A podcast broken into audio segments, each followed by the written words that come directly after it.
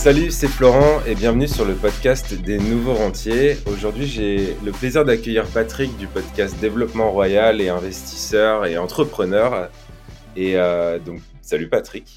Bah, merci beaucoup euh, de m'avoir invité, d'avoir échangé euh, sur notre plateforme commune Ocha qu'on peut citer, hein, parce que c'est vraiment une plateforme quali. Et, et c'est grâce à elle qu'on s'est rencontrés et qu'on a l'occasion de faire ce podcast. Tout à fait.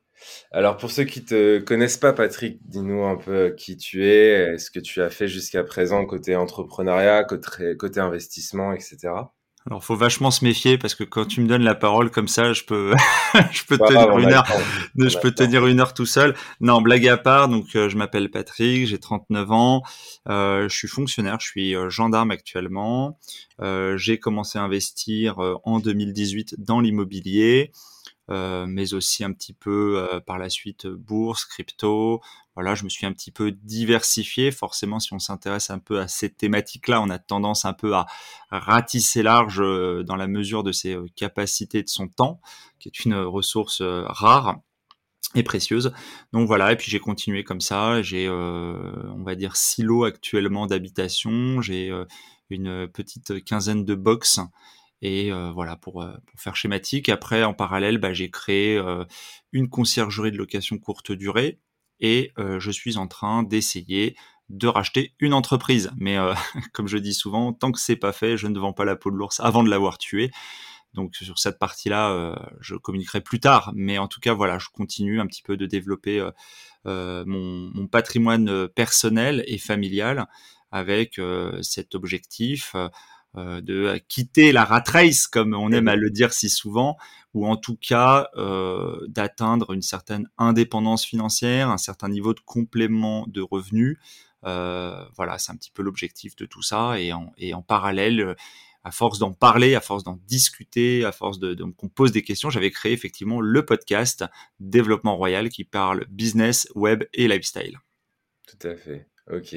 Ouais, c'est comme ça que je t'ai découvert parce qu'effectivement, la plateforme a fait une sorte de média social de, du podcaster et c'est comme ça qu'on s'est rencontrés, effectivement. Et euh, qu'est-ce qui t'a donné, enfin là, là d'après ce que tu dis, tu t'intéresses vraiment à plein de domaines différents. Euh, qu'est-ce qui t'a donné finalement envie de commencer euh, cette aventure de l'indépendance financière? Qu'est-ce qui t'a lancé un petit peu sur ce chemin? Bah c'est euh, c'est une assez longue histoire. Alors j'ai pour tout te dire, je suis en train. c'est marrant parce que les auditeurs ou les gens qui me suivent et qui me connaissent savent que je suis euh, sur euh, la relecture de mon premier livre dédié à l'immobilier. Donc les premiers chapitres sont disponibles sur sur les liens pour les gens qui me suivent. On les mettra dans, dans le descriptif si tu le veux. Mais je me rappelle que plus jeune, j'étais mon personnage Disney préféré était Picsou. Et Picsou, tu vois, c'était euh, à la fois le canard le plus riche de Donaldville, rappelons-le, mais mais c'était à la fois un aventurier d'un côté et en même temps euh, c'était euh, un investisseur. C'était voilà, il avait plusieurs casquettes. Il n'y avait pas que le côté financier. Et moi, dans ma vie professionnelle, j'ai toujours suivi ce côté aventure. Je l'ai pas mal vécu même si on peut faire toujours beaucoup plus. Hein. Et euh, il manquait ce côté un peu financier. Donc euh, depuis que j'ai pris euh, l'envol du nid, j'avais eu cette, cette intention de faire le premier achat immobilier locatif, d'investir, mais c'était tu vois, un peu comme des coups d'épée dans l'eau. C'était des efforts qui étaient un peu dispersés, sans réelle, comment dire, coordination entre les efforts, et donc forcément, ça n'apportait rien. Mmh. Et à partir du moment où je me suis décider résolument. On dit souvent que euh, ta vie change en une seconde au moment où tu décides vraiment. Alors, on arrive pas loin au moment où on fait cet épisode des fameuses résolutions de la nouvelle année. Et euh, il y a vraiment cette, ce momentum où tu dis, OK, là, j'arrête de déconner, je prends euh, les choses en main, je décide d'investir, je décide de me former, je décide de passer à l'action. Et pour moi, ça tombait dans un calendrier personnel et professionnel en, donc en 2000 c'est fin 2015 début 2016 que je prends la décision et après mmh. pour des tas d'histoires pour des tas de, questions de rebondissement et notamment de moi j'ai toujours des investissements compliqués tu vois. Moi c'est jamais euh, tu vas il y a une si tu visites tu dis d'accord et trois mois après t'as le bien. Moi c'est des trucs qui durent six mois deux ans. C'est des successions. un peu la même chose. C'est des successions c'est des investissements un peu compliqués. Donc euh, voilà. Mais mais en fait j'ai commencé à m'intéresser à décider réellement en 2015 avant c'était euh, en ordre disparate l'intérêt que je portais à ça. Tu vois, je m'y intéressais 20 minutes et puis plus du tout pendant pendant des semaines. Mmh. et à partir du moment où j'ai vraiment mis les bouchées doubles, ouais, j'ai commencé à mettre en place les actions, je dirais, à, au, au, rendement, à, on va dire les actions avec qui ont, qui, ont, des vraies conséquences, des vrais changements, quoi, qui sont vraiment là pour maximiser tes chances d'aboutir à, à tes fins. Et du coup, quelle a été ton, ta première action justement dans, ce domaine? Première action vraiment concrète, ça a été d'identifier, alors de participer à l'époque où ça se faisait beaucoup, un peu moins avec le Covid, à des événements physiques, des rencontres avec d'autres investisseurs. Euh, je peux je peux que recommander euh, le livre de Tony euh, Tony Robbins là euh, qui a fait euh, tu sais I am not your guru le reportage sur Netflix qui est qui est un gros comment dire mentor de la PNL aux États-Unis etc. à l'époque j'avais pas lu le livre c'est marrant de le lire maintenant et de de, de voir qu'en fait il y a, y a, consensus. L'un des premiers efforts ça a été d'être un peu dans le mimétisme c'est-à-dire que euh, comment font ceux qui réussissent quoi. Comment mmh font ceux qui ont déjà atteint ou réussi ces premiers, euh, ce premier pas dans l'investissement immobilier locatif. Donc j'allais aux rencontres, je rencontrais les gens, j'échangeais, j'écoutais les conseils de mecs plus avancés, de mecs qui vendent des formations aussi, etc. Et c'est comme ça que bah, j'ai d'abord, euh, tu vois, dans les actions concrètes, il y avait quelle stratégie j'allais prendre. Parce que je dis souvent, c'est marrant, j'en parle dans le bouquin, mais tu vas au séminaire du mec qui fait les garages, tu veux faire des garages quoi. Tu vas au séminaire du mec, euh, tu vas, tu vas à celui qui fait de la coloc, tu veux faire de la coloc, et tu vas à celui qui fait de l'immeuble de rapport, tu veux faire de l'immeuble de rapport. Mm. Et c'était très difficile de me fixer sur une stratégie. Quelque chose que j'ai appris avec le temps, c'est que euh, en valeur absolue, tu peux tout comparer, mais en réalité, chaque parcours est propre. Euh, il vaut mieux. Euh, les Américains disent aussi dans le côté startup, ils disent euh, euh comment dire, fait vaut mieux que parfait. Et, et ça c'est important, c'est-à-dire que à partir du moment où tu es sur des fondamentaux, je me rappelle le, la première opération, je la jette parce que en gros je sors 9,80% brut et je me dis mais non mais c'est de la merde. Tout le monde mmh. fait c'est 10 minimum, donc tu vois j'étais complètement absolutiste. Puis tu vas à des soirées où t'es les mecs qui sont à 14 ou 16 et tu te dis mais alors mon, mon 9 et demi euh, c'est de la merde. Hmm. C'est pas aussi simple. Aujourd'hui je le sais avec du recul et c'est bien par rapport à ceux qui peuvent nous écouter, qui se posent des questions, qui hésitent.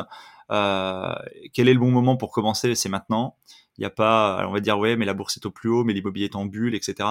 Peu importe. Il y a des prétextes pour pas commencer quoi. Voilà, il y a, il y a toujours, il y a toujours, il va toujours y avoir des opportunités. Il y a toujours des séparation, des divorces, des successions, des machins. Il y aura, voilà. Donc moi, je dirais, euh, voilà, j'ai, mes premiers efforts, ça a été d'identifier une stratégie parmi d'autres. Donc je vais investir loin, puis finalement j'ai investi près parce que je pensais que ça serait pas possible près sur mon marché qui était très cher et très, et très concurrentiel. C'est le cas. Hein, j'ai mis deux ans pour acheter dessus. Euh, j'ai finalement fait de la location courte durée au départ. Je pensais vraiment faire de la chambre étudiante dans euh, une maison découpée ou un immeuble. Donc j'ai beaucoup cherché sur des secteurs étudiants. Euh, mais tout ça, ça m'a donné lieu à des tableurs, à des calculs savants de prix du mètre carré, de rapports, de, des visites, etc. Donc il y, a bien eu des moments de désespoir à me dire mais ça n'avance pas, je vais pas y arriver. Et en fait, euh, en fait voilà, faut persévérer, mettre en place il y a vraiment cette notion, pour, pour revenir et pour revenir sur la question du début, parce que tu vois, j'ai encore digressé, il y a vraiment l'idée que quotidiennement, il y a une liste de choses. Moi, j'ai des do listes interminables, mais il y a des listes d'actions concrètes tous les jours. Quoi. Quand tu es en recherche, bah, tu cherches, tu fais ta pige, tu fais tes annonces, tu fais ton truc, etc. Mais bien sûr qu'en amont, tu sais ce que tu cherches, quoi. C'est-à-dire que de base, c'est du rétro-planning. Toi, tu es ingénieur de formation, si je dis pas de bêtises, Flo. C'est, c'est vraiment la notion de rétro-planning, moi, que j'ai mis en application, c'est-à-dire où je veux arriver dans 12 mois. Je veux arriver à un achat d'une coloc, euh, voilà.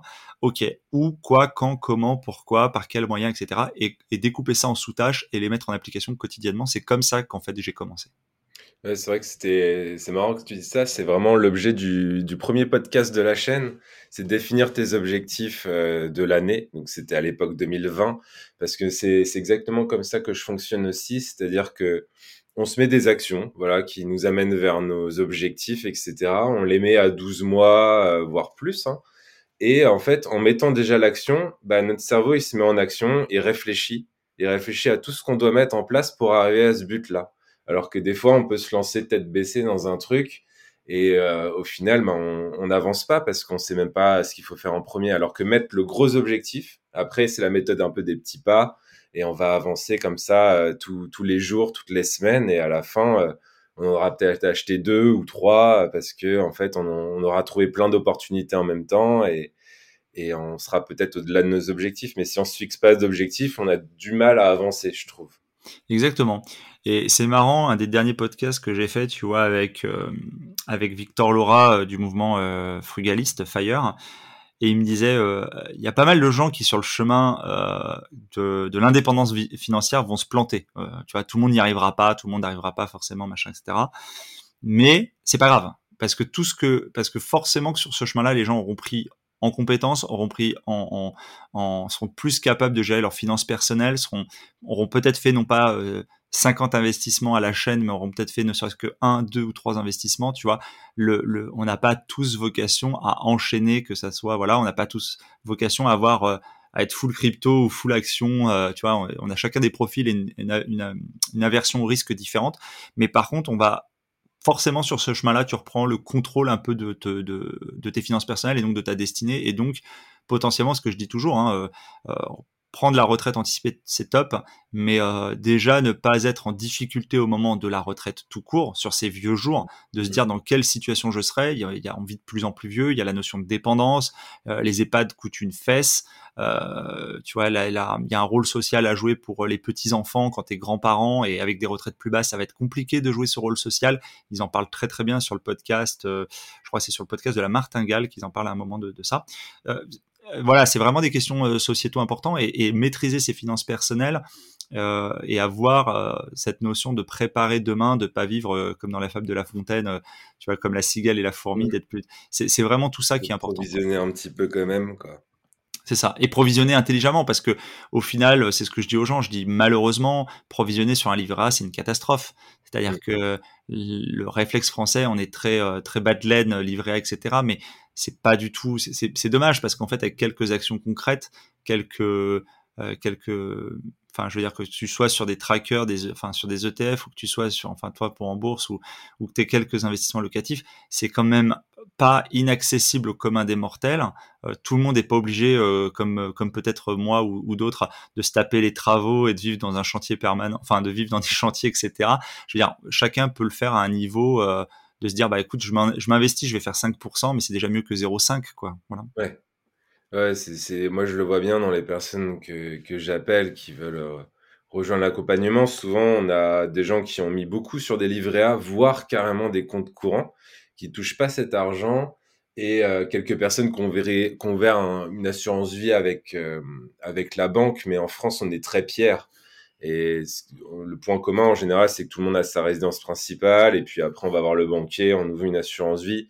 Alors c'est toujours mieux qu'un livret A, une assurance vie, mais on peut faire quand même des choses qui sont beaucoup plus euh, sympathiques. Et puis sur 10-20 ans, bah, ça prépare justement la retraite et ça nous permet d'arriver à la retraite avec des, montants qui sont confortables, des rentes qu'on peut se reverser. Si on a fait un petit peu d'immobilier en plus, bon, bah, on a sûrement remboursé notre prêt on a un toit, donc on peut pas se retrouver à la rue parce qu'on a un toit. Enfin, c'est c'est bête, mais euh, avant d'investir dans l'immobilier, j'avais pas réalisé ça. C'est-à-dire que euh, le fait d'avoir un investissement immobilier, euh, tu as, un gros problème dans ta vie, bah tu peux pas te retrouver à la rue parce que tu as un toit. Quoi. sauf si tu payes plus ta taxe foncière, sauf si tu payes. Oui. sauf si tu saisi. Il y a cette petite période où au moins tu peux retourner dans un appart, repartir de, de zéro. C'est clair, c'est clair. Et euh, du coup, toi, tu en es où dans cette quête? Parce que du coup, tu as commencé en 2000, 2015, euh, tu as dit, tu as commencé à acheter en 2018. C'est ça. Fin, de, fin, de, enfin, fin 2015, hein. c'est vraiment 2016. En fait, 2015, j'avais des grosses échéances professionnelles, de la formation, etc. Mmh. Donc vraiment, ma disponibilité de, entre guillemets, de temps et intellectuel, elle était plutôt en 2016. Donc c'est vrai que ça met deux ans, en fait, pour faire la première acquisition. Donc... Mmh. Euh, sur des montants qui sont des montants de la plaque parisienne, quoi. Donc tu fais des investissements à 170K pour des studios, quoi. Euh, travaux finis, je parle, hein, aménagement, travaux, etc. Mais euh, qui dégageaient. Euh, pas investir dans, en région parisienne. Bah, ouais, c'est ça. La preuve vivante que c'est possible. ouais, non, non, c'était possible. voilà, après c'était un très bon coup. tout le monde, enfin les agents immobiliers à qui j'ai coupé l'herbe sous le pied m'ont dit vous le ferez une fois mais pas deux, etc. Mmh. Bon, en tout cas sur ce secteur-là, oui. Sur d'autres secteurs, pas forcément. J'ai réitéré. Euh, mais c'était un dossier compliqué. Mais comme on dit souvent, notamment dans l'immobilier, euh, pour gagner, euh, pour gagner plus, en général, il faut lever des, des, faut lever des dossiers compliqués, des dossiers avec bah, des, je sais pas, des levées d'insalubrité, des problèmes de succession avec plusieurs, plusieurs ayants droit, des problèmes, comment dire, mécaniques ou ou comment s'appelle administratifs comme la création de l'eau, la création de compteurs. Enfin, ne serait-ce que des gros chantiers de travaux, hein, euh, beaucoup beaucoup de travaux, euh, ça peut faire peur, ça peut être mal chiffré, mal évalué, je le sais, j'ai eu des dépassements de budget de travaux l'année dernière personnellement. Euh, voilà, donc tout ça sont effectivement des choses euh, dans lesquelles en immobilier, quand tu acceptes de relever des problèmes, c'est exactement comme je dis en bourse, si tu acceptes de t'investir dans la connaissance et dans la gestion de ton portefeuille, bah tu vas forcément enfin probablement maximiser tes gains tu as plus de chances aussi de te planter sur des trucs, mais tu peux potentiellement aussi maximiser tes gains. Euh, donc où j'en suis? Bah écoute, euh, bah, comme je te disais, pour faire euh, une grande une grande volée, ça représente à peu près un peu plus de 500 cas d'encours. Mmh. ça fait à la fois en nom propre et en SCI, silo d'habitation, 15 box. là, je suis à nouveau en recherche de projet. En réalité, j'en ai à peu près deux ou trois sous, sous le coude. Donc, quand je dis sous le coude, c'est parce qu'on est sur il manque une signature par-ci, ou alors euh, il y, a, y, a, y, a, encore deux trois, deux, trois questions à lever par rapport à des, à des dossiers bancaires ou des choses comme ça. Mais euh, donc là, on en est là. Et sur, les, et sur les recettes, on va dire, sur ce qui reste, je suis sur des opérations où on étale entre, on va dire, entre 10 et 12% brut à peu près par mois en mmh. moyenne. Euh, sur de la pierre qui est à la fois patrimoniale, comme je disais, parce qu'elle est en plaque parisienne quand même, euh, de la Pierre qui est euh, province, donc euh, ville de 8-10 000 habitants, plus rurale. Et, et, à la fois du j'ai encore un bail d'habitation classique mais la plupart de mes baux sont plutôt enfin la plupart de mes habitations sont plutôt là actuellement gérées en location courte durée puisque j'ai une vraie expertise au travers de ma conciergerie. On peut la citer hein, la conciergerie royale s'il y en a qui qui cherchent et qui veulent voir ce que je fais donc ils peuvent me retrouver. Donc j'ai une vraie appétence pour ça et donc, euh, bah, ça permet aussi de dynamiser un peu les rendements. Et puis, j'ai encore un bail d'habitation classique. Et sinon, j'ai du box. Donc, euh, voilà, j'ai vraiment un peu différents produits, quoi. Et t'as pas eu de... T'es locataire ou t'es propriétaire de ta résidence principale? Nous, c'est particulier. Nous, euh, de par ma fonction, en fait, on est logé par nécessité absolue de service. C'est-à-dire qu'on a un logement de fonction. Mmh. Donc ça, c'est un gros avantage, mais c'est pas tout à fait innocent. Quand je disais que euh, quand j'ai embrassé la carrière, euh, je savais qu'il y avait cette notion de logement de service. Moi, j'avais euh, familial, familialement, mes parents étaient, avaient été propriétaires, puis après, ils étaient plus propriétaires. Et il y avait la notion que, écoute, en administra rentre en administration, pourtant ils n'étaient pas fonctionnaires, mais rentre en administration, il y a des belles carrières à faire, etc comme je dis, j'avais le goût de l'aventure, donc ça m'a un peu euh, orienté quand même, euh, et j'ai vécu de grandes aventures au travers de l'institution. Mais euh, la notion, quand je suis rentré, la notion, je suis rentré tard, je suis rentré sur une carrière ce qu'on appelle un peu tardive à 25 ans, la notion du logement qui était disponible en fonction plus de ta situation familiale, c'est-à-dire que plus tu as tes enfants, plus tu peux prétendre à des logements je dirais F3, F4, etc., par rapport à ta situation familiale, euh, avec la contrainte de la disponibilité, hein, euh, tout temps, tout lieu, etc., de l'institution, euh, c'était quelque chose qui, qui, je savais, allait probablement m'aider le jour où j'allais faire de l'investissement locatif. Je m'étais dit, tiens, ça, ça va être certainement un avantage. Ouais, parce que tu baisses. Euh... Non, tu payes pas du tout de loyer dans ces cas-là, c'est ça? Non, tu, tu participes aux charges. Non, t'as pas. Dans, dans ma situation, dans mon institution, t'as pas de loyer, tu as une participation aux charges.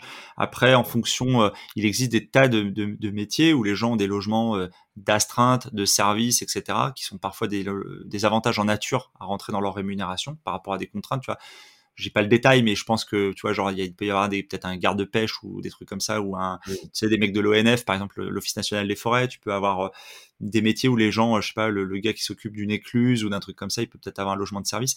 Il y a T'as des saisonniers qui ont des logements, tu vois, ils font la saison à la montagne, la saison à la mer, ils ont, ils ont des logements, souvent. Donc, il y a plein de cas de figure, mais c'est toujours, j'avais vu un article là-dedans, on peut citer Le Revenu, je crois, c'est le, magazine Le Revenu, qui faisait euh, l'analyse de quelqu'un qui avait une carrière dans le, qui a fait une grande carrière dans le, dans, dans, le saisonnier, je crois, un truc comme ça.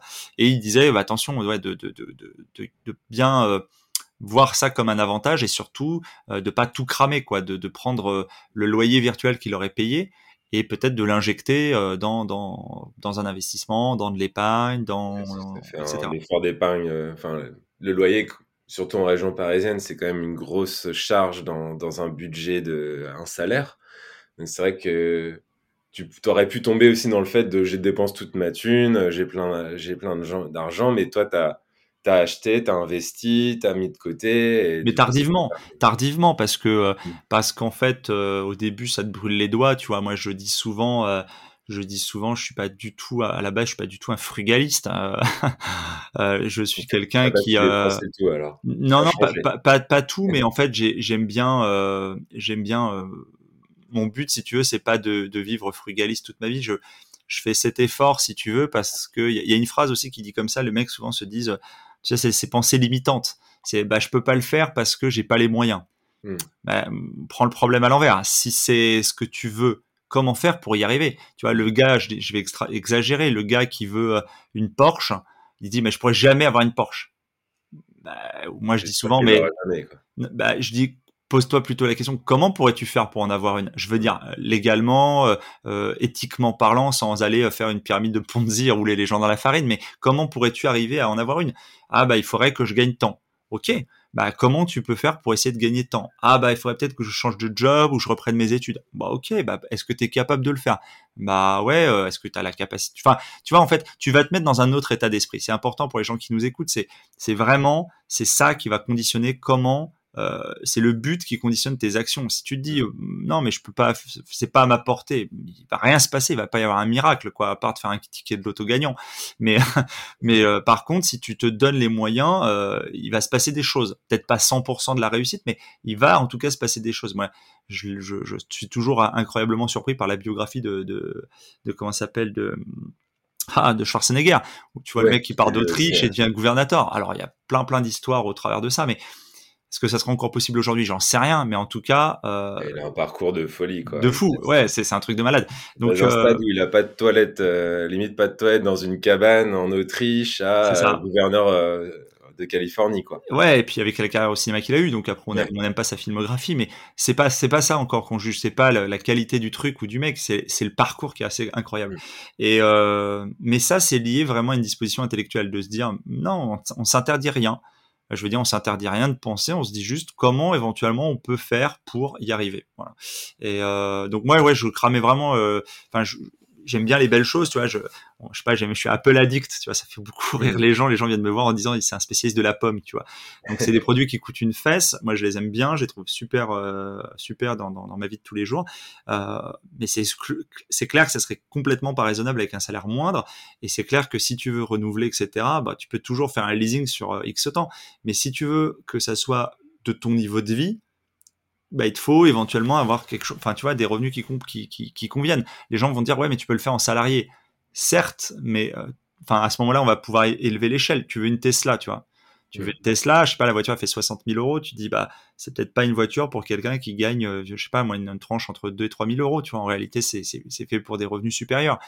Si tu veux l'avoir, bah, t'acceptes de rouler peut-être en, en punto et puis euh, t'investir dans, dans, dans comme dirait, enfin tu vois, c'est Kiyosaki qui dit en fait la différence entre le mec qui roule dans une Porsche qui est riche et le mec qui roule dans une Porsche mais qui est en leasing, c'est que le riche en fait, ce sont ses investissements, c'est le capital qui, lui a payé la voiture. C'est pas lui qui s'est payé, c'est pas, c'est pas, il a, il a pas échangé son temps contre une voiture, quoi. Voilà. Mm. Bref, je pense que tes auditeurs sont déjà assez habitués à ce genre de, choses. Non, mais c'est vrai que c'est hyper intéressant d'avoir aussi ton, ton point de vue là-dessus. Euh, je reviens sur la partie euh, immobilier, euh, tu dis euh, que tu as emprunté jusqu'à 500 000, donc en nom propre, essai, etc. Est-ce que tu as rencontré des difficultés particulières pour les financements? Ouais, c'est assez marrant. J'avais fait, euh, pareil, j'ai dit délibérément le chiffre parce qu'il est, il est gros sans être gros en fait. Hein. C'est, je dirais, alors il est gros évidemment pour le gars qui est tout seul et qui est au SMIC et qui nous écoute et qui démarre, c'est normal il est euh, moins gros pour euh, plus ça va plus je me rends compte qu'il y a des gens quand même qui ont des très fortes rémunérations et qui, nous écoutent aussi. Euh, il n'est pas indécent ce chiffre je pense qu'il arrive à un moment moi j'ai des auditeurs enfin j'ai des gens qui passent sur le podcast on, on peut plus trop parler de chiffres parce que tu sais tu peux avoir soit de la jalousie, soit de la critique, soit du hater, soit un risque aussi de même d'agression. Moi, j'ai déjà des gars qui m'ont dit je parle plus de chiffres, Patrick, je communique plus trop sur mon train de vie parce que j'ai déjà eu la voiture fracturée, on m'a déjà volé du matos, etc. Euh, et ce que je comprends tout à fait, c'est regrettable, mais c'est réel. Euh, donc c'est toujours bien euh, de le souligner quand on a des auditeurs, euh, que les gens sachent, quand, on, quand certains de, de, enfin, des invités acceptent de partager leurs chiffres. Euh, donc pour revenir sur ce montant, ça a été la première fois, pas difficile. Hein, c'était le premier investissement. Je veux dire, c'était entre guillemets même le plus facile. Et euh, le 2 et le 3 sont arrivés en fait à peu près en même temps. C'est un autre studio. Et en fait, quand j'avais l'autre studio, c'était très compliqué. C'était un dossier compliqué encore. Je me suis dit, bah non, mais je vais pas que attendre après. Je vais continuer de, de chercher. Je voulais faire de l'immeuble de rapport en province. Donc j'ai trouvé l'immeuble euh, en cherchant. Hein. quand on, je dis souvent quand on cherche, on finit par trouver. Hein. Euh, si on trouve pas, c'est qu'on cherche mal, ou qu'on cherche pas, ou qu'on croit qu'on cherche, mais en réalité on cherche pas. On fait sa pige une fois tous les six mois, bah ça peut pas marcher versus le mec qui l'a fait tous les matins. Mmh. Euh, donc je trouve l'immeuble en même temps, et donc je fais le tour de la banque, des banques pour cet immeuble, ce qui semblait être une formalité. On avait un peu d'épargne, on le faisait en essayer avec mon épouse, elle travaille, etc. Donc les montants étaient pas déconnants, on pensait pas avoir vraiment de difficultés, et au final je me suis tapé 25 banques. Voilà. C'est vrai que je te posais la question. voilà, 25 banques. Donc, euh, euh, quand les gens disent ah mais oui mais bon j'ai eu trois refus, ça va être compliqué. Je dis t'as pas vraiment essayé. Ah si j'ai eu trois refus de banque. Euh, je les engueule. Je dis non t'as pas essayé. Trois trois banques c'est pas essayé. Essayer c'est prendre son bâton de pèlerin, c'est de se taper 25 banques. J'ai fait les banques régionales là où se trouvait l'immeuble. J'ai fait les banques autour de chez moi les banques franciliennes, j'ai fait les banques en ligne, euh, j'ai fait même les banques hyper confidentielles entre guillemets euh, style euh, la Caixa, mais même tu vois les HSBC, j'en passe, c'est des meilleurs. J'ai plus, j'avais des banques d'affaires, des espèces de banques privées et tout. Franchement, ça ça marchait pas. Et puis en fait, ça a été un concours de circonstances. Ma femme a un commerce et euh, quand elle, euh, j'avais contacté la banque qui, qui, qui jouxte son commerce et dont elle est cliente hein, pour le pro, on m'avait dit ah non on peut rien faire pour vous. Et finalement j'ai eu un accord de principe d'une banque en ligne. Et quand je suis retourné voir du coup la pas non pas la banque de ma femme mais une autre agence de la même enseigne euh, j'ai été accueilli par la directrice d'agence. On était en financement entre guillemets pas pro, mais financement. Euh, quand tu es en SCI, souvent tu passes par les directeurs d'agence. Mmh. Et là, j'ai tombé sur la bonne conseillère. Et bon, les gens, je pense, sont habitués, mais c'est souvent une question de personne. Donc du coup, ton réseau, euh, tes recommandations, ton... et finalement quand tu trouves le bon interlocuteur, c'est ça qui aide tout. Et c'est cette, c'est cette enseigne euh, et cette directrice et donc euh, et puis leur son, son staff au-dessus. Hein, elle s'est engagée, elle s'est entre guillemets portée garant pour nous sans nous connaître en disant moi je crois dans votre projet, je crois dans votre profil, je crois etc etc. Mmh. Et eh ben c'est grâce à elle qu'on a eu euh, numéro 2 et numéro 3 donc quasiment pas simultanément mais on a eu l'immeuble euh, tu vois on signe décembre 2019 l'immeuble et on signe février 2020 l'appart le studio en plus en région parisienne. Dans la même banque donc elle dans la même banque. Financé. Ouais, c'est elle qui a tout financé, ouais. Alors que le projet numéro un était pas du tout chez eux, quoi, de base. Voilà, donc aujourd'hui, c'est un partenaire de confiance. Euh, ils savent que je suis à nouveau en recherche. Euh, on s'est mis d'accord à peu près sur les montants euh, sur lesquels des opérations sur lesquelles je peux aller éventuellement. voilà, mais cette confiance, elle se bâtit dans, la durée. En fait, il faut comprendre comment comment une banque gagne, sur quoi elle gagne. tu vois, on lui fait pas des petits dans le dos. On essaie de mettre les différents produits annexes qui l'intéressent chez elle, chez eux pour leurs objectifs. Euh, voilà, et puis on travaille. Les euh, habitations, les portables, des fois. ouais, ouais, il y en a certaines, c'est ça. Après, bah, si c'est, euh, si c'est, tu sais, ça, ça, me fait souvent rire. Si les gens me disent, ah ouais, mais là, ça m'a coûté, ça me coûte 5 euros de plus sur l'assurance bagnole. Je dis, certes, mais t'as financé un truc qui vaut peut-être, tu vois, 200 ou 250 000 euros. Donc peut-être que, puis bon, c'est très bien, tu rentres un an l'assurance voiture ou deux ans ou trois ans, et puis peut-être qu'à un moment donné, tu peux dire, écoutez, bon là, ils, gagnent aussi de l'argent avec le mouvement bancaire. Donc, si tu as tes comptes pro, tes comptes de la boîte chez eux, enfin de, de, la SCI, tes comptes perso de toi, de madame chez eux, euh, etc., l'assurance, je sais pas moi, le livret à des enfants et tout ça, au final, quand il y a du mouvement bancaire sur les comptes avec les cartes bancaires et, les, le coût des cartes bancaires, ils gagnent de l'argent là-dessus aussi. Donc, il y a un juste milieu. Euh, personne n'a dit qu'il fallait que étais, que ton opérateur de téléphonie mobile c'était forcément le crédit, euh, le crédit mutuel pour les 20 prochaines années. Oui, c'est un engagement qui est sur le moment, qui te permet d'avoir le. Oui, puis tu laisses, Après aussi, si on veut s'inscrire dans du long terme, c'est quand même mieux de tout laisser. Oui, tout laisser ou laisser un certain temps. Ou laisser un certain temps. Des fois, ça peut, ça peut, ça peut se comprendre que tu te dis, écoutez, euh, tu retires une, si tu retires un téléphone au bout de deux ans, ils vont pas t'en vouloir, quoi. Je pense pas.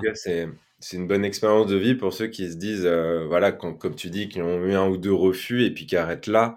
Euh, rien que t'écouter, te dire que tu as fait 25 banques et que tu as trouvé euh, finalement. Et en plus, ce qu'il faut savoir, c'est que quand on a signé le compromis, alors je sais pas comment ça s'est passé pour toi pour le compromis, mais on a on a que 45 jours pour signer ouais, alors, le financement quoi en général. Ouais, alors c'est pareil, il y a tellement de choses à dire, mais Euh, de base, tu as effectivement, généralement, on dit ouais, ça va être dans trois mois. Des fois, on prolonge un petit peu parce qu'on se dit il y a les périodes de congés qui vont tomber dessus, donc ça travaille moins, etc., etc.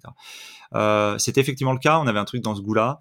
Après, on avait, euh, on avait dû un peu pousser le truc de base parce que euh, quand tu achètes plusieurs lots, que tu achètes à une SCI, que tu constitues ta SCI toi de ton côté, etc., on avait déjà dû rajouter un ou deux mois de plus. Donc on n'était pas charrette. On est, à la base, on n'était pas forcément en retard. Moi, j'avais tout de suite mis euh, le feu parce que j'avais déjà un petit peu d'expérience là-dessus. Donc j'ai, j'ai pas perdu de temps. Tu vois, je suis sorti du truc. J'avais tout de suite booké des rendez-vous, des machins, etc. Ouais, Mais au final, avec toutes les banques. Euh, ouais, avec quelques-unes. J'avais, tu vois, j'avais pris genre peut-être trois ou cinq rendez-vous. Et mm. quand j'ai vu que les trois ou cinq matchaient pas, là tout de suite, j'ai dit ok, c'est bon, je ratisse plus large. Et euh, j'étais sûr que dans les dix premières, ça allait matcher. quand j'ai pas eu les dans les dix premières, ouais, il y a eu un coup d'abattement, mais je me suis dit, c'est, je me suis interdit d'échouer. Je me suis dit, ce n'est pas possible. Ce que je vois, les autres vont le voir, ils vont se rendre compte que le truc est bon, donc il est hors de question que euh, on jette l'éponge maintenant, quoi. Mmh. Voilà. Juste trouver le, le bon interlocuteur. Quoi. Bah, c'était quelque chose euh, pour te donner un ordre de grandeur. Je crois qu'on fait une opération à à moins de 250 financés. Donc, euh, tu vois, ça devait être, euh, dont 64 travaux, donc 180 d'acquisition acte en main. Et on sort, euh, on sortait en prévisionnel. J'ai plus les chiffres en tête. Attends que je calcule vite fait. On devait sortir 2005 de prévisionnel. Donc, ça fait du quoi? Ça fait du 30 k par an. Donc, tu vois, on était sur, 300 des 10%. Ouais, largement, voilà, tout à fait. Donc je me suis dit, je, je vois pas où est le problème, quoi. Tu vois, je comprends. des fois, on se demande comment les banques calculent les, les, risques ou ce genre de choses. Ça peut être hyper frustrant aussi parce que nous, on a, on a mis du temps à trouver une bonne affaire on a les calculs, ils sont très très bons, et derrière, en fait, on trouve pas le partenaire financier. Ouais, et puis en plus, euh, tu vois, je veux dire, tu peux prendre des ratios, euh, te dire, euh, c'est peut-être ils sont pas en capacité de supporter la charge sur leurs épaules, ou ils ont pas assez entre guillemets entre guillemets un, fonds de roulement, c'est-à-dire leur trésor perso couvrirait pas, ne serait-ce que tu vois quelques échanges de prêts non soldés. Enfin, il pourrait y avoir des ratios comme ça, mais en l'occurrence non. On avait un tapis, on a un petit tapis euh, d'amortissement euh, financier, on avait euh, des salaires, une stabilité professionnelle, etc. Donc vraiment, j'étais assez. c'est plus, je pense que c'était plus une peur de secteur, une méconnaissance de ce marché-là parce que c'était un marché de province. C'est plutôt ça en fait les objections que j'ai eues, le fait que ah, le fait que j'étais multibancarisé, j'avais j'avais ouvert des comptes dans toutes les banques en ligne, mais parce que je faisais déjà alors c'est anecdotique, mais tu vois, je louais un peu ma voiture, euh, j'avais pris toutes les primes, tu sais, un peu mmh. euh, chez tout le monde. Avec, des je faisais, ouais, je faisais un peu, je faisais, je faisais un peu beaucoup moins, mais je faisais un peu de parrainage dans les différentes banques en ligne, etc. Donc c'était un peu rigolo. Ça n'avait pas forcément, une... mais pour eux c'était c'était considéré comme multibancarisé, donc profil à risque. Et donc euh, je pense qu'en termes de scoring, il y avait un truc qui s'affichait rouge sur ma poire en, disant, bah là, il, il va pas être fidèle chez nous, il va pas revenir chez nous, j'en sais rien. Mais bon, ça n'a ça pas, ça pas facilité. Je crois que ça, ça a été un, quelque chose, un point négatif. Voilà. Ouais, c'est là, c'est important de trouver le, vraiment le bon partenaire. Mais bon, une fois que tu le trouves, après, c'est lancé. Ça te permet probablement de faire d'autres, d'autres opérations par la suite. Et du coup, c'est, c'est, quand, ça. c'est quand même sympa. Quoi. Moi, c'est vrai que j'ai eu la même expérience que toi. J'ai à peu près le même encours que toi. Et j'ai voulu en acheter un, un dernier avant de quitter mon CDI. Et ça, très peu de gens, très peu de gens le savent, mais euh, en fait, j'ai pas, j'ai pas eu l'emprunt. Pour le coup, j'en ai fait une trentaine aussi. Euh, j'en ai fait une trentaine. Moi, j'avais que 45 jours parce que c'était encore en nom propre. Et je pense que j'aurais fini par trouver, mais euh, là, c'est le vendeur qui m'a mis un stop. il a refusé de prolonger. Il a refusé de prolonger la, la deadline. Et, et, heureusement, j'avais pas de, j'avais pas de signe, enfin de, de, séquestre et tout, donc euh, du coup j'étais bah, tu, tu, peux avoir un séquestre si de toute façon tu as tes refus de prêt, tu avais du coup eu des refus. Oui, j'avais mes trois refus de prêt, donc de toute façon j'avais aucun souci avec aurais ça. T'aurais récupéré ton séquestre de toute façon. Le seul truc que j'ai perdu, c'est euh, l'édition de l'acte euh, ouais, les de vente, quoi. Ouais, et 6 ou 700 balles, peut-être, ou 500 balles. De... moindre mal, mais, mais je pense que je l'aurais eu. Après, je me suis dit, après, bon, c'est le destin. Voilà. Fallait passer la main, fallait m'appeler, fallait me dire, j'en ai un, super, il est pour toi. c'était pas dans une, c'était pas dans la région où j'avais l'habitude d'acheter. C'était peut-être un peu comme toi, un peu moins confortable aussi. Euh.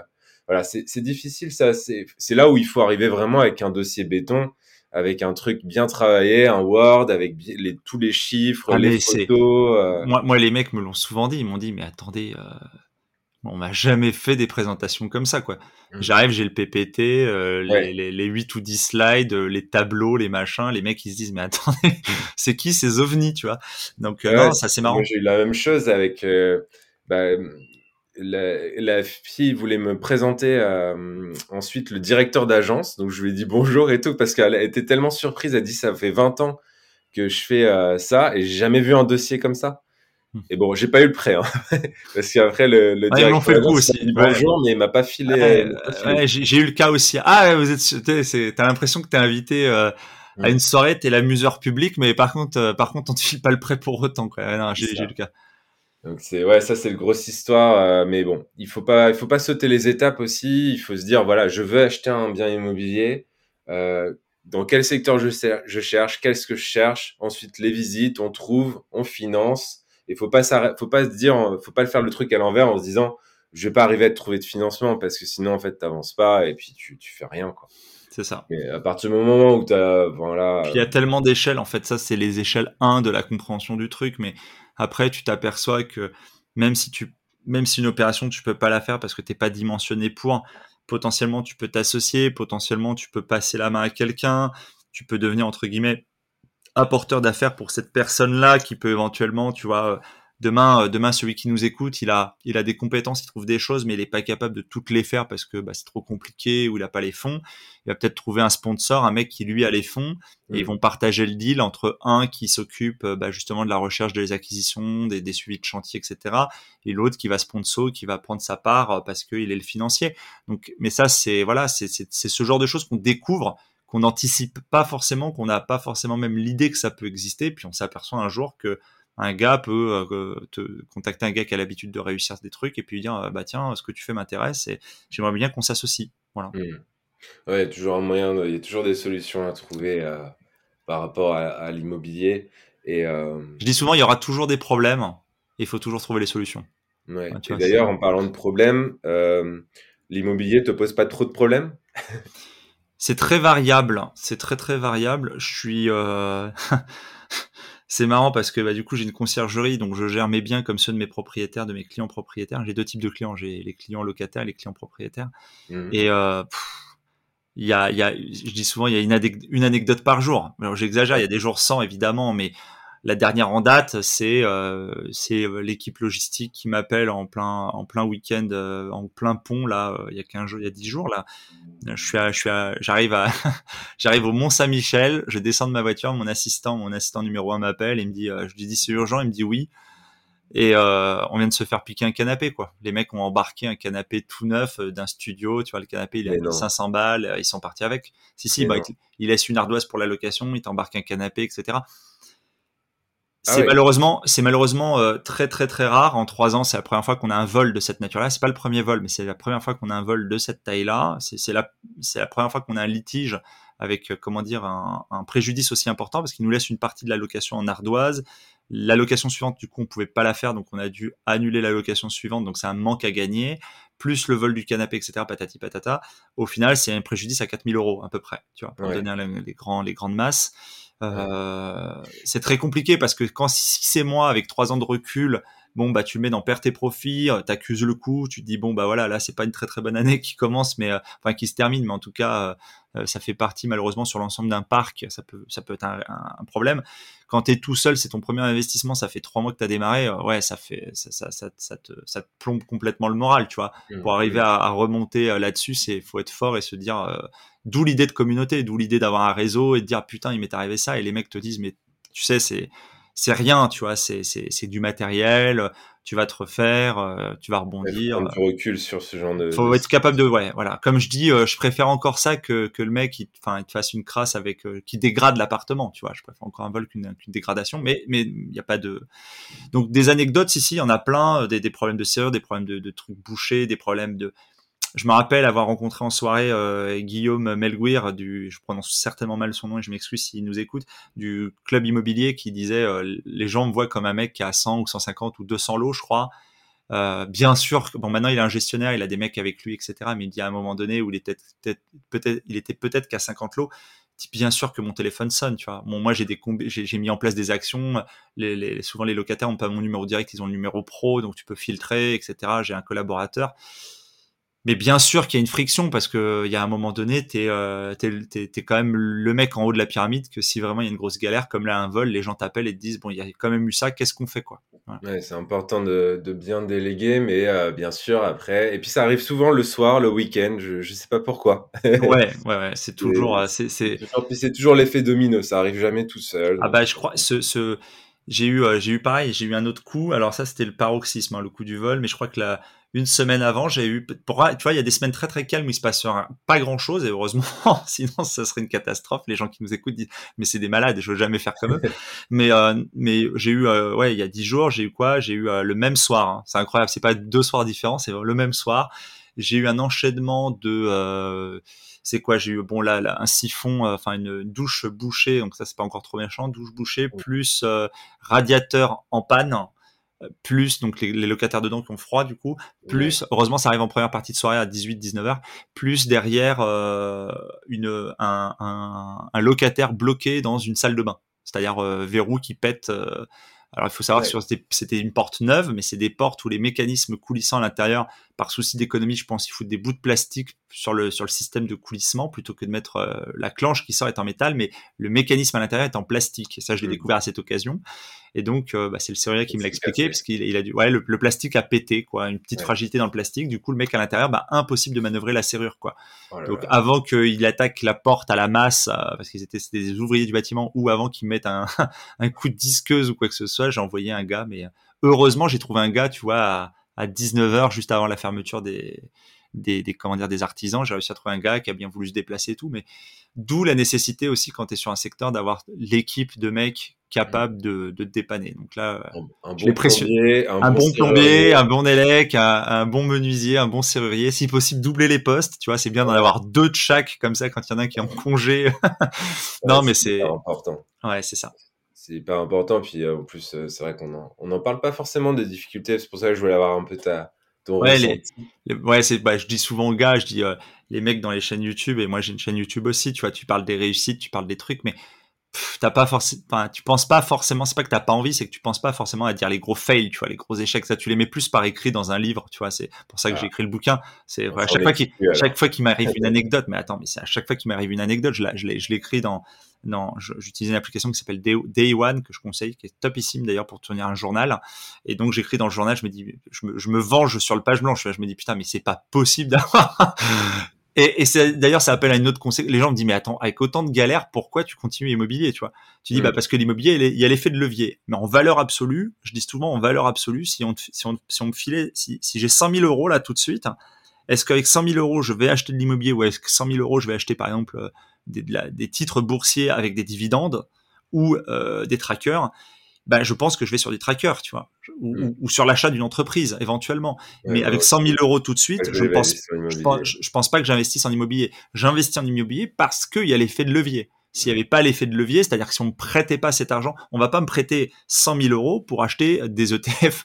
On va éventuellement me prêter pour, éventuellement pour de la SCI papier, tu vois, éventuellement euh, SCPI, ouais. SCPI, pardon, SCPI mm. papier, ouais, enfin euh, du titre de l'immobilier papier éventuellement. Mais euh, d'ailleurs, il y en a plein qui vont là-dessus, hein, qui se disent, moi, j'ai pas du tout envie de gérer, euh, c'est un métier, vous êtes des malades, je préfère aller sur de la SCPI. Bah, si on a du capital et un capital conséquent et qu'on a envie de diversifier un petit peu dans l'immobilier, que pas pas avoir que des actions les SCPI on te sort mais même, entre 6 même et 7%. Et, mais même par levier, mais même par le levier de la dette. Hein. par levier, c'est vrai qu'on peut emprunter à la banque aussi. Alors après, sans apport, c'est plus dur de faire un truc qui s'auto-équilibre, je pense. Mais aucune idée. Franchement, je me suis pas assez intéressé. Je te dirais une connerie. Je sais pas, mais euh, je, je suis pas sûr. Je suis pas sûr parce que j'en connais par relation qui ont qui, qui, allaient en faire ou qui ont fait de la SCPI. Je crois qu'ils ont fait de l'apport pour le coup, peut-être plus mm. que du 110%, puisque c'est important de le dire. Hein. Moi, tous mes investissements à ce jour, je les ai faits sans apport. Mm. J'ai, les gens croient que c'est pas possible. Donc c'est bien que tu le précises. ouais, et sur des durées, moi je suis sur des durées en moyenne, je suis sur du, j'ai du 25 et j'ai du 20 ans. Les derniers c'est sur du 20 ans. Mais j'ai fait comme toi. Donc euh, les auditeurs, euh, peuvent penser que c'est possible du coup. c'est ça, ça peut, ça c'est enfin après euh, tout ça c'était avant crise Covid. J'ai des connaissances qui m'ont dit qu'ils avaient réussi à faire des opérations post-Covid. Donc je crois que d'ailleurs tout ça s'est un petit peu calmé de ce côté-là sur la défiance euh, post-Covid. Mais euh, écoute, j'ai pas de j'ai pas de financement actuellement euh, en recherche ou en cours ou accepté, donc je peux pas te dire si c'est toujours d'actualité. Mais voilà. Après euh, c'est pareil, tu vois, c'est ces sacro-saintes euh, prescriptions de dire ah, jamais d'apport. Non, c'est pas jamais d'apport. Si tu as 10 000 sur ton livret à 0,5 qui pionce et que c'est ou 20 000 et que ça permet de déclencher un achat financé par la banque, bah vas-y quoi, tu vois, c'est pas. Mmh. Bah, c'est le dernier recours quoi. C'est que si on, cherche du 110% et puis si l'opération est vraiment très intéressante que tu as de l'argent de côté. Euh, moi, c'est pareil, les deux premiers, j'ai pas mis d'apport. Le dernier, c'était l'immeuble.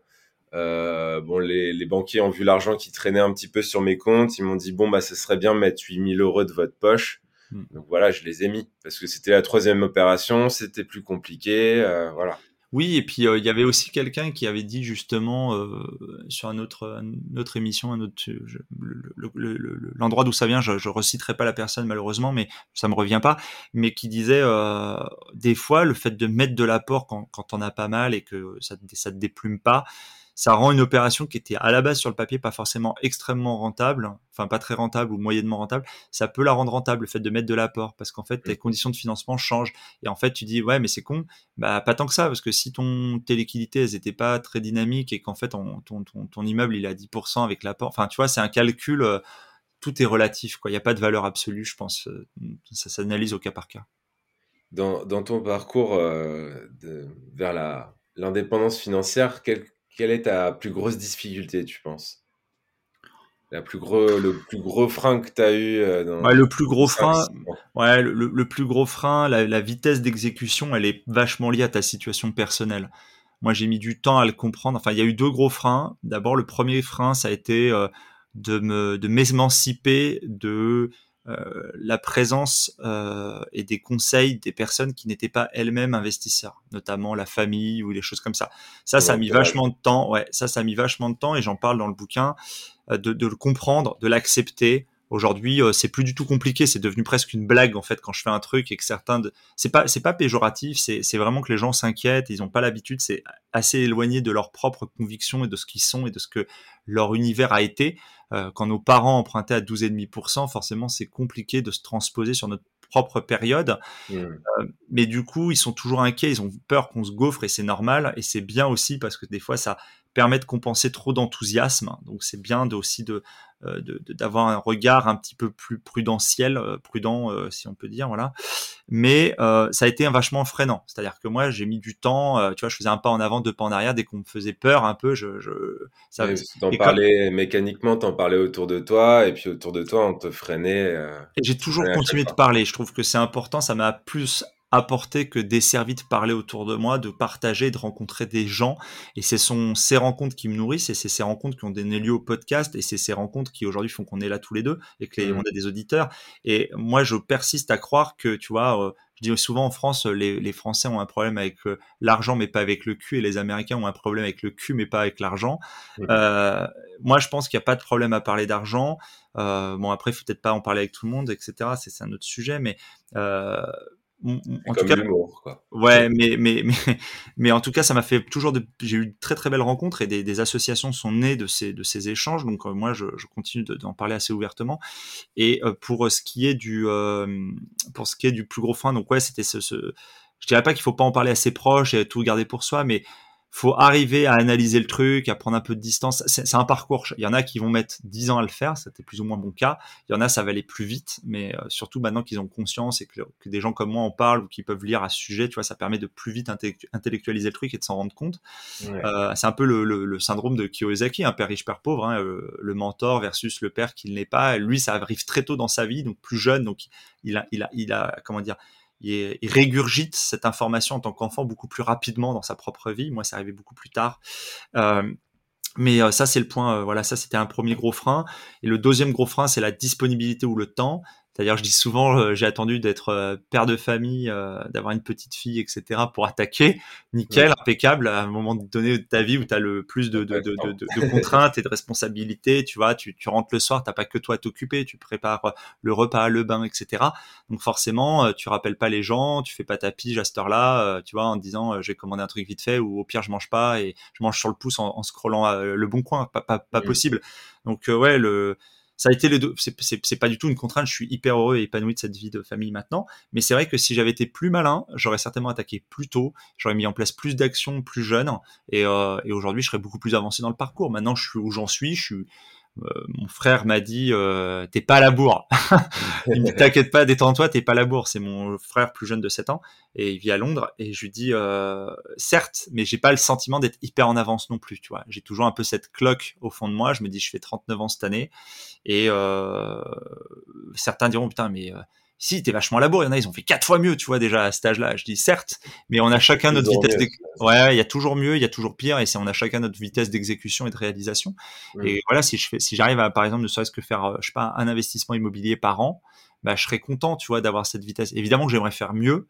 Il y en a qui feront certainement mieux, mais on a chacun notre vitesse d'exécution. Mmh. Ok. Euh, et après la plus grosse difficulté, quelle a été ta plus grosse erreur sur ton parcours? Euh, c'est une bonne question. C'est une bonne question. t'as pas fait d'erreur. Non, non, non, non, non, non. si, si, j'ai certainement fait des erreurs. Euh, bah, la, la, la, une comme ça à laquelle je pense, c'est une erreur de budget, c'est-à-dire que l'année dernière, quand j'ai fait, quand j'ai fait financer l'immeuble, j'avais des devis travaux que j'avais senti trop bas, et en fait, je me suis dit c'est la province, c'est moins cher, et en fait, euh, il y a eu un changement d'entreprise, les devis ont doublé, donc il a fallu faire plus d'apports en capitaux propres pour euh, finir la rénovation le, le changement de l'assainissement, ça parlera pas à tout le monde, mais l'assainissement, c'est l'évacuation des eaux usées. Donc, euh, il y a bien tout à l'égout, mais il est euh, à l'extérieur de la propriété. Donc, il y a une conduite en fibro, il y a une pente qui était 1 cm au mètre. Aujourd'hui, c'est plutôt 2 cm au mètre. On, rentre dans le du technique. Du coup, j'ai dû rajouter une pompe type sanibroyeur, mais collective. Ça a un coût, etc. Tout ça, c'était pas bien budgétisé, donc ça alourdit un peu les travaux. Donc ça, c'est des erreurs, mais c'est pas des erreurs heureusement, ça n'a pas été très grave, on avait de l'épargne, mais c'est plutôt, on aurait pu faire ça d'ailleurs, on aurait pu différer, attendre dans le temps, etc. Mais euh, c'est comme j'ai cru à un moment donné qu'on avait un problème, qu'on était peut-être, tu vois, sur euh, une, euh, un sol en argile avec le gonflement rétractement de l'argile, c'est-à-dire ça, ça engendre des mouvements de sol. Je me suis dit putain merde, j'ai fait le con, je suis sur une mauvaise parcelle, ça risque de bouger et l'immeuble va se fissurer. Bon, j'ai fait une ou deux très mauvaises nuits avant de, avant de me rendre compte qu'en fait il n'y avait pas ce risque-là, mais voilà, faut faut pas confondre vitesse et précipitation. Faut savoir se poser les bonnes questions. Faut pas hésiter à consulter les autres. Il y a moi, j'ai souvent payé, euh, tu vois, un peu de l'expertise, architecte des PLG ou des choses comme ça, en me disant, en me disant, bah, tu dis ouais, c'est con si tu payes 1000 balles alors qu'en fait, t'as peur de, t'as peur d'un truc qui n'existe pas.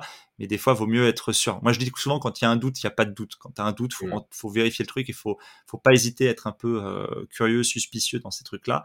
Euh, la plus grosse erreur, donc ça, le budget travaux, c'était un peu une, grosse connerie, enfin une connerie qu'on a récupérée, mais c'était un peu chiant. Euh... C'est important d'avoir un petit peu de capital de côté quand même, et si tu as tout mis à la banque pour emprunter, bah, il te reste plus rien, et là, tu peux vraiment te retrouver dans... Il y a un gars, il y a un gars dans une émission qui, enfin, dans, sur, un, sur un groupe, euh, un groupe Facebook qui en parlait très très justement, parce qu'il disait, ouais, fait chier tous ces mecs sur YouTube qui disent endettez-vous à mort euh, sur des immeubles énormes et puis euh, devenez entier. Il dit mais putain le jour où il t'arrive une connerie sur euh, ta charpente couverture et que t'as ou ton ravalement ou que t'as as toutes tes chaudières qui pètent et que t'as 20 30 000 balles à mettre sur la table t'es un peu dans la merde quoi tu vois il disait mmh. c'est un gros patrimoine c'est aussi des grosses responsabilités et c'est aussi euh, faut bien mesurer le risque que tu fais peser sur tes épaules etc quoi et euh, il a pas tort il y avait eu un capital ou un zone interdite où on voyait un jeune comme ça qui avait investi dans un immeuble de province il essayait de s'en débarrasser et euh, je me rappelle il avait tout tout un, je crois que tout le sol s'était effondré. Enfin, il y avait des gros gros. En, faisant de la démolition, je crois que ça charpente s'était pété la gueule. C'est ça, ouais. C'était dans un immeuble de province et en fait, il avait sous-évalué complètement le c'est souvent un point, moi, quand j'ai visité ces, dernières, ces derniers temps, je suis allé avec des gens plus, avec plus de compétences, qui sont des, des, amis, qui sont devenus des amis investisseurs ou partenaires, qui ont des cursus soit en maîtrise d'œuvre, soit en, enfin, comment dire, en ingénieur structure, et qui te disent, euh, tu vois, souvent, ça tarde à la rénovation intérieure mais de la cloison, de la distribution de, pièces euh, et, de la plomberie, euh, enfin tu vois, tout ce qui est secondes œuvres, ça va, c'est ça chiffre vite, mais c'est pas horrible. Euh, le bâtimentaire, tu vois, charpente, couverture, maçonnerie, euh, mur porteur, IPN, euh, fondation avec micro-pieux, etc., c'est plus du tout les mêmes budgets, quoi. Euh, si tu es sur un gonflement, rétractation des argiles, que les gens se rendent bien compte, mais c'est arrivé dans des, il y a plein dans la région de France hein, qui sont touchés par ce phénomène. Tu mets des micro-pieux béton euh, selon la profondeur, selon le nombre de pieux, etc. Tu peux te retrouver sur un pavillon de 100 mètres carrés au sol, tu peux te retrouver avec 100 000 euros de facture, quoi. Tu vois? Alors c'est quand ça arrive de façon machin, en général c'est l'assurance qui va prendre en compte, mais putain, tant qu'elle a pas pris en compte la facture, euh, euh, tu, tu, transpires un peu, quoi. Donc, ah bah, ça, peut, ça, peut, mettre en faillite euh, personnelle, quoi. Ouais, non, mais c'est chaud. Donc, non, non, mais c'est vraiment chaud. Donc, faut, faut faire gaffe, tu vois. C'est un peu comme on dirait en bourse. C'est hyper important. C'est pas du tout à négliger, quoi. Ouais, c'est pour ça, je dirais toujours, le conseil qu'on peut donner, c'est quand t'as surtout sur, bah, quand t'es sur un, juste un appart dans une copro, tu vois, t'as moins cette responsabilité parce qu'elle est collective. Et puis, souvent, t'as un architecte de copro, t'as, tu vois, t'as tout un tas de corps de métier qui vont entourer la copro, via le syndic. Mais quand t'es sur ta propre truc, bah, faut faire gaffe. Mais même dans une rénovation intérieure de copro, tu vois, t'as des mecs qui vont se mettre à faire, je sais pas moi, une dalle en béton. S'ils mettent une dalle en béton sur une structure bois, au lieu de faire une chape allégée, etc. Euh, attends, tu peux, tu peux, ça peut avoir des conséquences sur la, sur la structure même de, l'immeuble que tu as engendré par une mauvaise euh, évaluation de ce que tu pouvais faire dans l'appartement. Donc, faut faire gaffe, faut se faire accompagner t'as des mecs, euh, faut pas s'improviser euh, architecte ou euh, maître d'œuvre, quoi. voilà. Mais j'ai pas fait de grosses conneries comme ça. je repense aux grosses conneries que j'ai pu faire. Non, j'ai annulé un ou deux compromis parce que j'ai un peu stressé et en fait ça c'était une connerie, je pense, de les annuler. Mais bon. mais j'ai un petit conseil côté côté travaux, côté bien vérifier les murs, la charpente, la toiture. Parce qu'effectivement, à l'intérieur, après, c'est que du placo, de l'électricité, ça se change ça se, ça se rénove, ça se change. Mais par contre, s'il y a le toit qui se pète la gueule, euh, c'est un autre problème. Les assainissements, ouais, ça c'est conseil qu'on peut donner. Ouais, j'ai eu le même problème aussi quand j'ai acheté euh, mon immeuble. Je me suis retrouvé avec une mare de caca dans mon, dans mon jardin. Ouais, j'avais j'avais j'avais l'odeur. Hein. Je, je, savais qu'il y avait un truc de ce côté-là, mais j'ai pas j'ai pas bien évalué justement en amont ce qu'il fallait faire. Donc je m'étais pas fait accompagner. Voilà, c'est clairement je m'étais pas fait accompagner. J'étais un peu trop confiant. J'étais parti de l'univers de j'ai un studio euh, à je passe à l'immeuble et euh, pour moi c'était juste une multiplication. Non, il y avait d'autres d'autres incidences. Même si je le savais, je, je les avais clairement sous-évalués. Voilà. Les vendeurs euh, vont bien se cacher de le dire aussi en général. Ouais, ça c'était alors les agents immobiliers sont il y a des très bons certainement, même, certainement même certains qui nous écoutent, mais en l'occurrence sur ce coup-là, c'était vraiment des, des pieds nickelés quoi. Ils étaient vraiment à, la, rue. ils avaient enfin bref. Bref, je peux même pas tout dire parce qu'on devrait faire un épisode entier dédié à la, aux négligences, aux négligences, ouais, c'est clair. On nous écouterait plus. Euh, si tu repartais de zéro aujourd'hui, euh, avec ta, ton expérience maintenant, pardon, euh, seront, quelle serait ta première action? Qu'est-ce que tu mettrais en place rapidement? Si tu repartais de zéro? Bah, je reprendrais, euh, je, je, je, je, pense que je réidentifierais. Euh, c'est un peu ce qui se passe à chaque fois. Je, je réitère assez peu le même modèle. Tu vois, j'ai fait appartement, francilien, j'ai fait immeuble de province, re-appartement francilien, mais un peu différent. Et là, en ce moment, je suis euh, partagé entre refaire immeuble de province ou faire colocation peut-être de province, tu vois, notamment. Euh, et j'ai également encore un appartement francilien euh, dans un tiroir et de la promotion, tu vois. J'ai également un dossier de promotion euh, dans, dans, dans, dans, un tiroir, là, un terrain avec promotion R 4, normalement un immeuble de à peu près 2000 mètres carrés, plan, surface plancher, potentiellement si ça aboutit. Mais bon, ça fait un moment que je suis dessus. Pour l'instant, il veut pas aboutir, il faut être patient. C'est un peu la pêche, tu sais. Tu prends des gardons détruits et puis t'espères qu'il y a un brochet qui meurt. et, et donc, non, qu'est-ce que je ferais pour commencer, quoi. Je pense que ce que je ferais, c'est surtout d'être plus, c'est de structurer au maximum. Euh, tu vois, moi, j'utilise, euh, j'utilise un outil qui est extraordinaire, dont je fais la publicité partout, qui est en plus gratuit dans un, dans un usage de base, qui s'appelle Notion, notion.io, qui est un outil organisationnel qui, que j'utilise notamment pour mes doulis, pour mes projets, pour prendre plein, plein, plein de notes. J'ai presque décroché d'Evernote, j'ai encore un peu Evernote, mais presque plus. Le Notion est vraiment beaucoup plus puissant.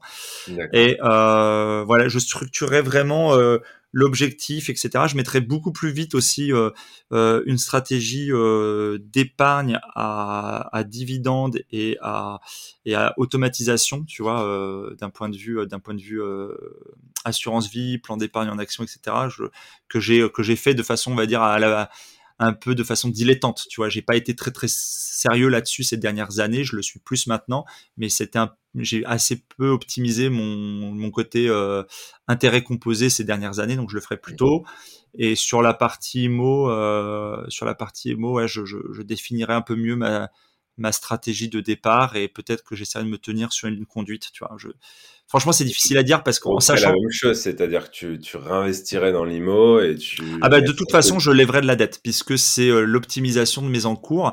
Et en plus de ça, ce que je dis aux gens, il y a un effet à pas négliger, c'est que euh, étant assuré sur chacun de mes emprunts à 100% sur ma tête, ce que j'ai toujours fait, potentiellement, s'il m'arrive quelque chose, ma famille est à l'abri avec le remboursement de l'ensemble des encours ce qui est mmh. quand même pas négligeable. C'est-à-dire que ça aussi, c'est quelque chose qui est sous-évalué patrimonialement parlant, mais euh, qui est un vrai plus quoi par rapport. Euh, voilà.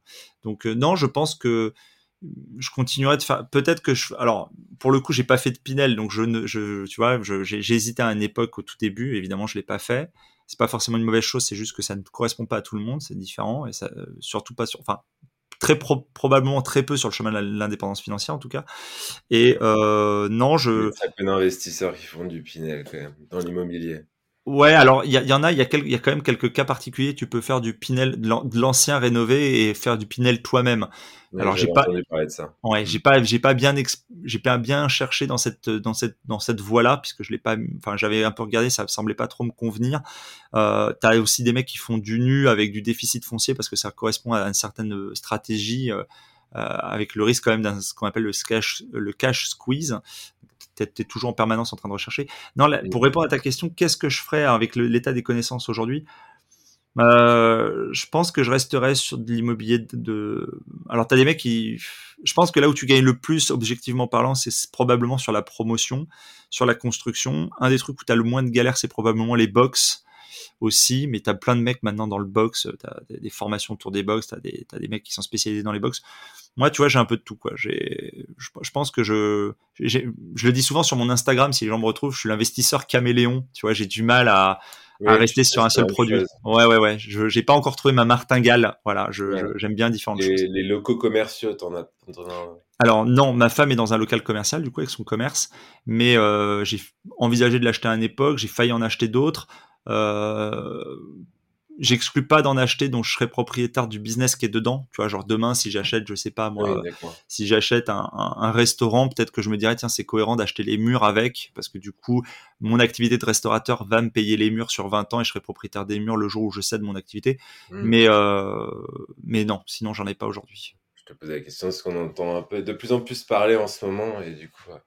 Je vais savoir si tu avais creusé le sujet. Alors, j'en ai beaucoup entendu parler. Tu as un podcast qui en parle sur la martingale qu'on peut recommander avec une en intervenante. Il y avait la nana de son nom ne revient pas, mais euh, c'est la responsable sur chez Se Loger du des murs commerciaux.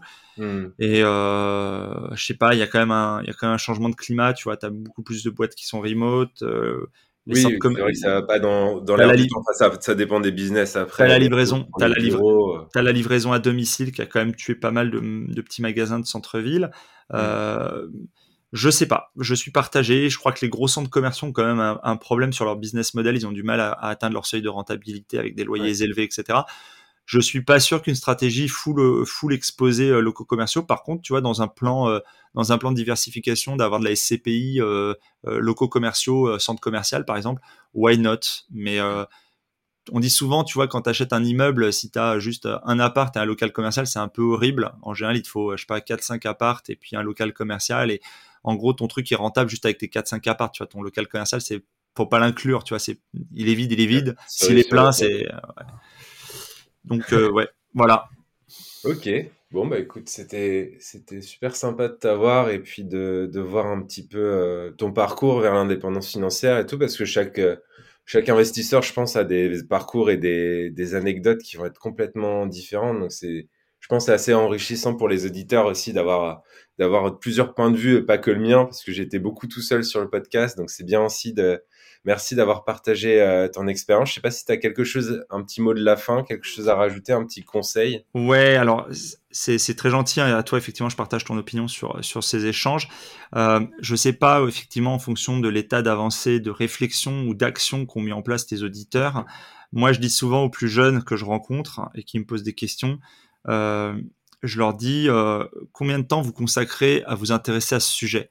En fait, les gens ont parfois l'impression qu'en écoutant du podcast, ils sont peut-être actifs, tu vois. Et je dis, euh, les économistes euh, des prix Nobel d'économie, hein, on dit avec la lise économie, l'économie de la paresse sur les ETF et tout ça. on parlait de mettre, tu vois, 10% de tes, ou 10 à 20% de ce que tu gagnes durant ta vie pour préparer ton avenir. Moi, je vais plus loin, je parle de mettre 10 à 20% de ton temps, en fait, à préparer ton avenir. Donc, mmh. d'accepter de sacrifier, effectivement, euh, cette, euh, ces quelques heures, euh, peut-être, tu vois, de temps en temps, hein, on, rien n'interdit de regarder du Netflix le soir sur le canapé et de se détendre. Mais de temps en temps, il faut accepter de prendre vraiment un rendez-vous avec soi-même, un rendez-vous comme si tu étais au bureau. Moi, j'ai mon bureau de, dans, dans, dans l'appart et, et, je me lève tôt. Je pratique souvent le Miracle Morning. donc, c'est-à-dire, je me lève, tu vois, de, une, une, à deux heures avant tout le monde à la maison avant d'aller au boulot et je bosse sur mes dossiers quoi. Je hmm. bosse sur mes dossiers ou euh, tu vois une soirée, je sais pas, ça peut être un soir dans la semaine où je vais dire bah écoute là ce soir 20-22 je suis au bureau et je bosse quoi. Enfin je suis dans ma dans le bureau et je bosse. Et ça c'est du temps que tu consacres. C'est c'est même plus devenu un sacrifice parce que j'aime bien en fait bosser, c'est devenu un peu euh, un dada. Alors il y a des fois je, je coupe, hein, comme tout le monde, je vais je vais prendre, je vais au ciné, je regarde Netflix, etc. Mais c'est c'est en tout cas voilà, si je pouvais donner un conseil, c'est consacrer réellement ce temps. Prenez vraiment, essayez vraiment d'évaluer le temps que vous passez à, à vous préoccuper de ce sujet-là et, et, soyez vraiment actif. Moi il y a des gens qui me disent, euh, ils ont passé 200 heures à sélectionner leur prochaine bagnole, mais par contre ils ont pris 20 minutes à aller euh, à acheter un Pinel quoi. Hmm. J'exagère à peine, hein, c'est ou à sélectionner leur assurance vie ou peu importe. Donc soyez voilà, mettez en place des actions euh, au bon endroit des fois. Et c'est vrai que Internet aussi donne ce travers. Bon, les podcasts, ça reste euh, aussi parmi les médias de communication, mais mais c'est le problème, c'est que moi ça m'est arrivé aussi parce que moi, tu vois, je m'intéresse au sujet depuis 2009. Euh, et en fait, je suis pas passé à l'action avant de. Alors, j'ai investi en bourse, mais côté immobilier, je suis passé à l'action qu'en 2016. Donc, c'est quand même passé cinq ans où qu'est-ce que j'ai fait? J'ai consommé de l'information sur Internet, en fait. Alors que bah, mettre une alerte sur le bon coin, commencer à chercher des choses, c'est pas hyper compliqué. C'est ça. Euh, faire des visites, euh, comparer, faire des tableurs, essayer d'être un peu, y a, en fait, de morceler les choses en tâches, de mettre. C'est un peu d'ailleurs le programme. Euh, c'est ce que j'avais. c'est pour ça que j'avais créé. J'étais en train de créer le programme, comment dire, lié à mon, à mon à mon branding en fait, qui était un programme d'accompagnement autour justement de la mise en place des actions. C'est-à-dire, mmh. j'avais appelé ça super organisé.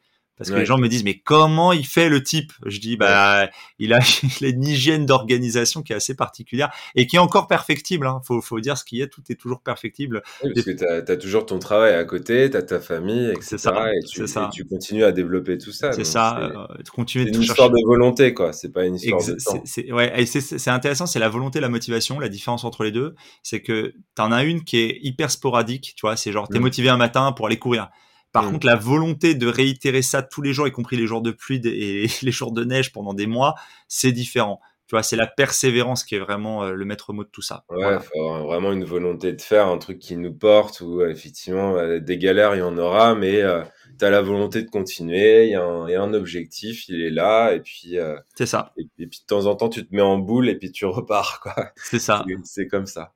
Up and down. yes. Bah, c'est la vie d'entrepreneur de manière générale. Je pense que voilà, il y, a des hauts, il y a des bas. C'est les couples, c'est pareil. La vie, c'est comme ça en fait. Et faut juste l'accepter, mais pas tout arrêter alors que tu as commencé quelque chose, quoi. Et c'est ça qui, c'est ça qui serait dommage parce que tu touches peut-être euh, ton petit immeuble ou ton petit achat d'appartement du doigt et euh, peut-être que tu vas t'arrêter. Euh... Faut pas perdre de vue l'objectif, tu vois. Faut, moi, j'ai un, j'ai un mur de visualisation, tu vois. Tu vois tes objectifs, tu mmh. dis ok, l'objectif c'est, c'est ça, objectif à atteindre bon bah allez, aujourd'hui est une mauvaise journée, demain sera meilleur et puis euh, on repart quoi, on repart. Et puis trouver un équilibre avec tout ça, avec le perso, euh, continuer de s'amuser, euh, prendre du plaisir en chemin, que ce soit pas une contrainte, parce que pour l'avoir vécu, devenir indépendant financièrement, c'était comme l'aboutissement d'un objectif de 10 ans. Et après, j'étais pas forcément plus heureux en fait, j'avais juste atteint mon objectif. Ouais, c'est ça et on repart et on fait autre chose et on, on se relance et on fait plein de choses et, et voilà. C'est pas c'est pas une fin en soi. C'est c'est pour ça qu'il faut prendre du plaisir en chemin. Il faut s'amuser parce que bah en fait après on, la vie continue et moi j'ai j'ai tu, tu, je pense que tu l'as vu mais euh, les auditeurs peuvent aller voir la chaîne YouTube. J'ai un énorme kiff là. Je fais du vlog immobilier. Je me marre de fou. Après euh, j'ai mon acolyte, j'ai Quentin, mon, mon, pote avec qui on, on sillonne euh, nos chantiers, etc., enfin mes chantiers, etc. Non, non, il y a vraiment beaucoup, beaucoup de kiff quand on a, quand on a du temps. Moi, je, je m'éclate dans la réalisation aussi, mais j'ai pas toujours le temps de tout faire. Hein. Euh, je participe, mais je fais pas tout, loin de là. Euh, non, non, il faut, il faut, il faut y trouver. Euh... Mais tu m'aurais, tu m'aurais dit il y a cinq ans ou il y a six ans, euh, un matin, tu iras à la plateforme du bâtiment chercher ton, ton tes, visseuses euh, Ilti et puis tu vas te retrouver à monter des cloisons. Je t'aurais dit mais t'es malade, c'est sûr que non. Je, je suis nul à chier en, en, en travaux. Et en fait maintenant, euh, tu vois, tu, tu te perfectionnes, t'apprends. Euh. Mon père aussi me dit ça, tu vois, mon père qui était du coup qui était dubitatif hein, par rapport à tout ça à l'époque. Il dit mais comment tu pouvais être aussi nul en algèbre à l'école et être aussi bon à compter maintenant Calculer des... ouais, je dis ben c'est voilà c'est ça, c'est de la comptabilité appliquée. ouais. Bah ouais, il faut juste la, la volonté et puis, euh, puis c'est parti quoi. Ok Patrick, bah merci beaucoup en tout cas d'être intervenu sur le podcast. Euh, pour ceux qui veulent qui veulent te suivre, quel est le meilleur moyen en ce moment de bah, je partage je partage beaucoup un peu la, le, le enfin beaucoup le, plus que j'y arrive sur la, le, le feed Instagram donc développement espace royal. Euh, il y a le podcast et la chaîne YouTube du même nom, donc développement avec un espace royal, donc ils me retrouveront assez facilement. Et, euh, et puis sinon, bah, pour euh, ceux qui auraient de la location courte durée, on, Aujourd'hui, on était surtout en Ile-de-France et dans le Grand Ouest et on se développe maintenant un petit peu partout. S'ils cherchent une conciergerie un petit peu différente des autres, je pense, des grands acteurs, ils peuvent aussi me solliciter sur le site directement de la conciergerie, le www.la-du-6 conciergerie-du-6 royal.com. Et voilà. Ok, ben on mettra tous les liens en description aussi du podcast. Il n'y a pas de souci. Bah, merci beaucoup et merci à, toi. À bientôt. À bientôt. Ciao, ciao. Ciao, ciao.